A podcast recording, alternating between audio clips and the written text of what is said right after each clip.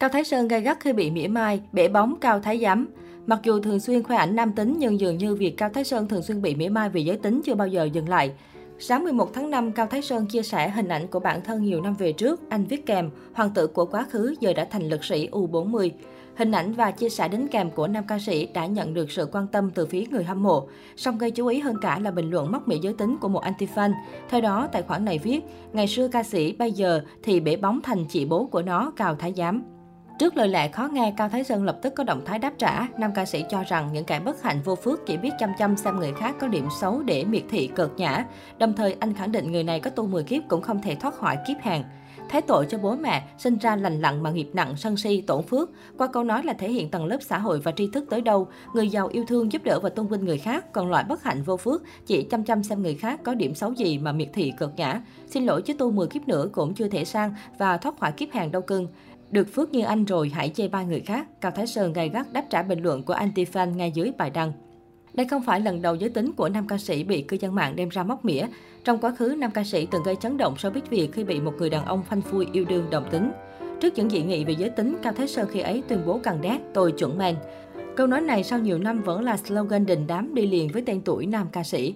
Nói về việc vì sao Cao Thái Sơn lại thường xuyên bị cư dân mạng mỉa mai vì giới tính, thì lại phải nhắc đến scandal gây xôn xao một thời gian dài khi anh bị một Việt Kiều với nickname Adam tung ảnh thân mật.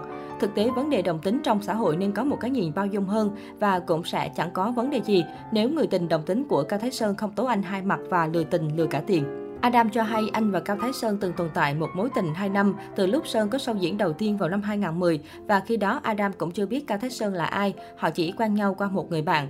Theo khẳng định của anh chàng Việt Kiều, Cao Thái Sơn đúng là một người ham của lạ, bởi đi ăn chung có cả mặt lờ, người được coi là bạn trai của Cao Thái Sơn lúc đó.